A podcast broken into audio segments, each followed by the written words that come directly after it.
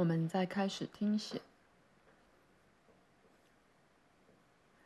你不只是每个聚焦于自己实相的其他独立的你之一部分，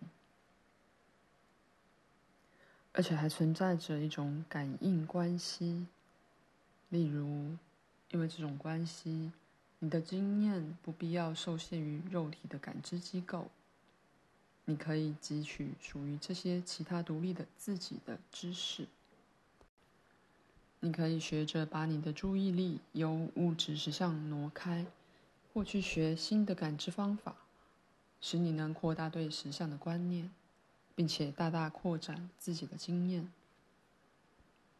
只因为你相信物质实相是唯一有效的实相，所以你没有想到去寻找其他的实相。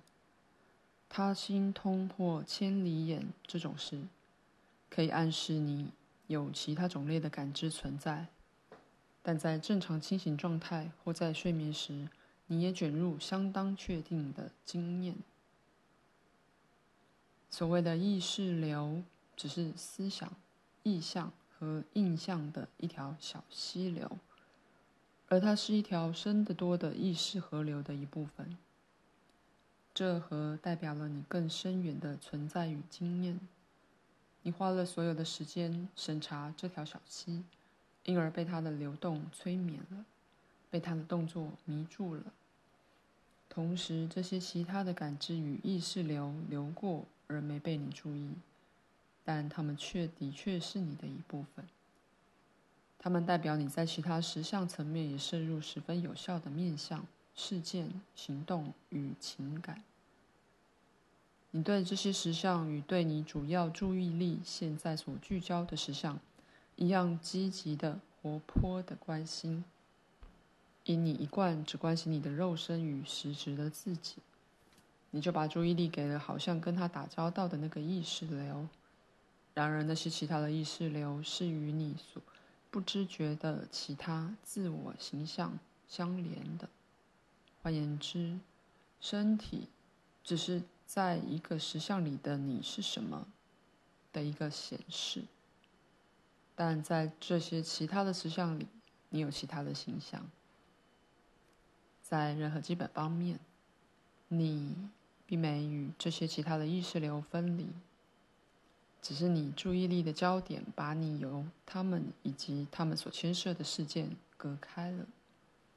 可是，如果你把你的意识流想成是透明的，那么你便能学会看透它，看到它底下那些在其他实相的事物。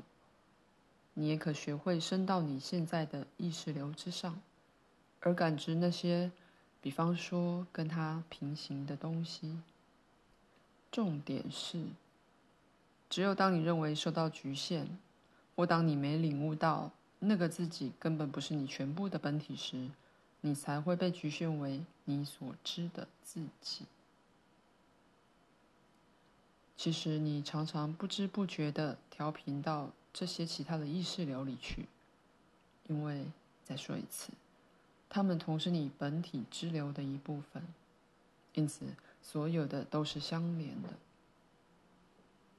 任何创造性工作都使你深入一个合作过程，在其中你会学着进入这些其他的意识流，而获得的多次元的感知，远较你从所知的那条狭窄平凡的意识流所得为多。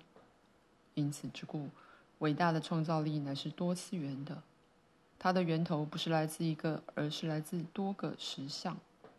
它也染上了那个源头的多元性。伟大的创造总像是比其纯物质次元与实相要来的伟大。与所谓的平凡对比，它看来几乎非人间所有。它使你悠然神往。这种创造力自动地提醒每个人他自己的多次元实相。因此，了解你自己。这句话比大多数人可能假设的意义要深远得多。其实，在独处的片刻，你可能觉知这些其他的意识流，例如，有时你也许听到语句或看到影像，那好像是在你自己思想脉络之外的。你可能依照你的教育、信仰和背景来做从种种诠释。在那方面而言，他们可能出自几个不同的来源。可是，在许多时候，你无意中把频率转到了你其他意识流中的一个，暂时打开了一个频道，通到那些实相的其他层面，你的其他部分所居之处。这些意识流中，可能有一些会涉及了你所谓的一个转世的自己思想，聚焦于你所谓的另一个历史时期中。相反的，有时候按照你的性向、你心灵的灵敏度、你的好奇心、你的求知欲，你可以接收到一个可能的自己所涉及的事件。换言之，你可能开始知觉到一个比你现在所知远为伟大的实相，开始利用你还不知道自己拥有的能力，并且确知无疑。你自己的意识与本体，是独立于你主要注意力聚焦在其中的这个世界。如果以上所有我说的不是真的，那么我不会再写这本书，你也不会再读它。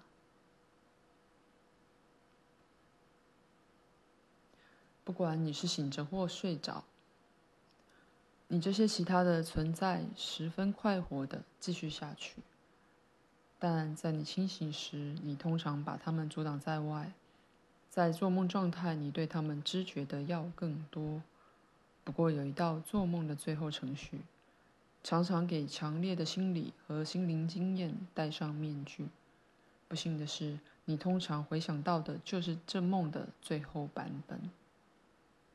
在这最后的版本里，基本的经验被尽可能的转变成物质化的样子。所以已经变形了，不过这最后的修饰过程不是由你更深的层面所做的，却是比你所了解的更近乎一个有意识的过程。我可以用一个小提示来解释我的意思：如果你不想记得某一个梦，你自己会在十分靠近表意识的层面把它删掉，甚至你常能抓到自己正在有意的忘掉一个梦。修饰的过程几乎是在这同一层面发生，虽然并不完全一样。基本经验就在这儿被匆忙的、尽可能的用物质世界的衣服打扮起来。这并不是因为你想了解这经验，而是因为你拒绝接受它基本上是非物质的，并非所有的梦都是这类的。有些梦真是发生在与你。日常活动相连的心灵或精神领域，在这种情形就不需要经过打扮了。但在睡眠经验的最深处，附带说一句：你们所谓梦的实验室里的科学家还没触及到它。你在与自己本体的其他部分及他们所存在的其他事项沟通。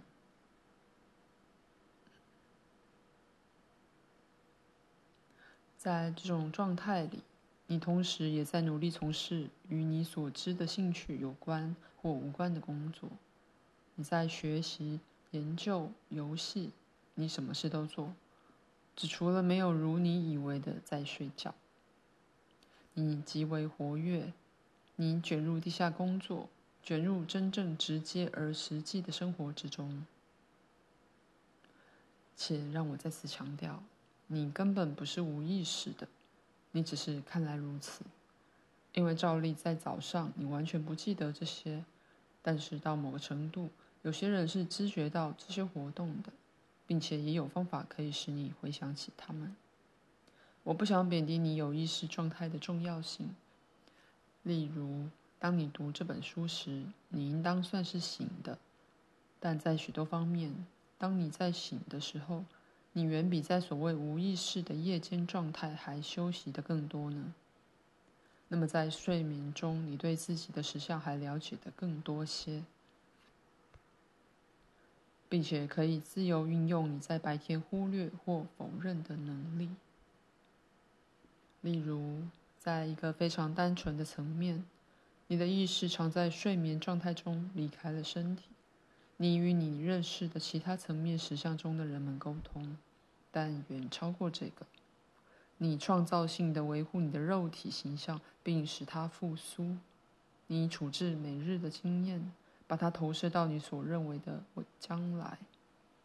由无限的可能事件中选择你愿将它具体化的那些，而开始把它们带进物质世界、精神上与心灵上的过程。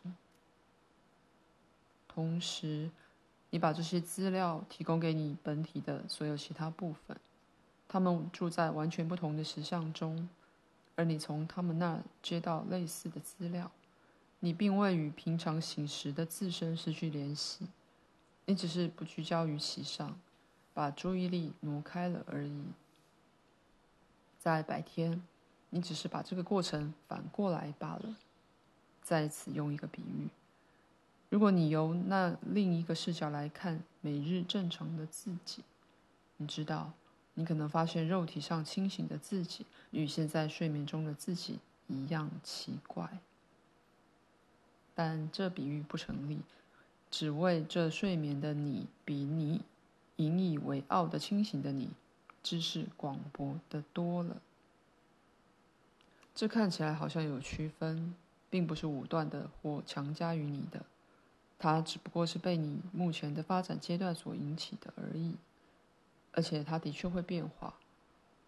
许多人游历到其他的空间里，可说是游过其他的意识流，而把这当作他们正常清醒生活的一部分。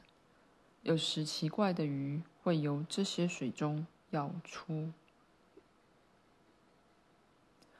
在你们看来，我显然是这样的一条怪鱼。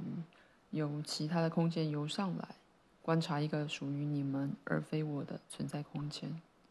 所以说，在所有这些意识流之间，所有这些心理与心灵经验的象征性河流之间，都有通道存在。有我的空间与有你的空间一样，可以做些游历。最初，鲁伯、约瑟和我是同一存有。或整个本体的一部分，因此象征的说，有些心灵之流结合我们，所有这些意识全汇合成一个常常被比喻为意识大海的东西，一个流溢出所有确实性的泉源。理论上，从任何一个意识开始，你都会找到所有其他的意识。且说，自我常常充任一个水坝，来挡住其他的感知，不因他有意如此，或因自我的天性使然，或甚至因为这是自我的一个主要功能，却只是因为你以为自我的目的是抑制性而非扩展性的。你真的想象自我是自己很弱的一个部分，它必须与自己的其他强壮的多又有说服力。也的确更危险的部分对立而保卫他自己，因此你就相当违反他自然倾向的训练他戴眼罩。自我的确想了解与诠释物质实相，并与它发生关系。他想要帮助你在物质存在中生存下去，但由于你给他戴上眼罩，乃妨碍了他的感知与固有的弹性。然后，因为它的没有弹性，你又说这是自我的自然功能与特性。自我无法与你不许它去感知的一个实相发生关联。当你不许它用它的能力去发现那些它必须在其中操纵的真实情况时，它只能助你苟延残喘。你把眼罩给它戴上。然后说他看不见。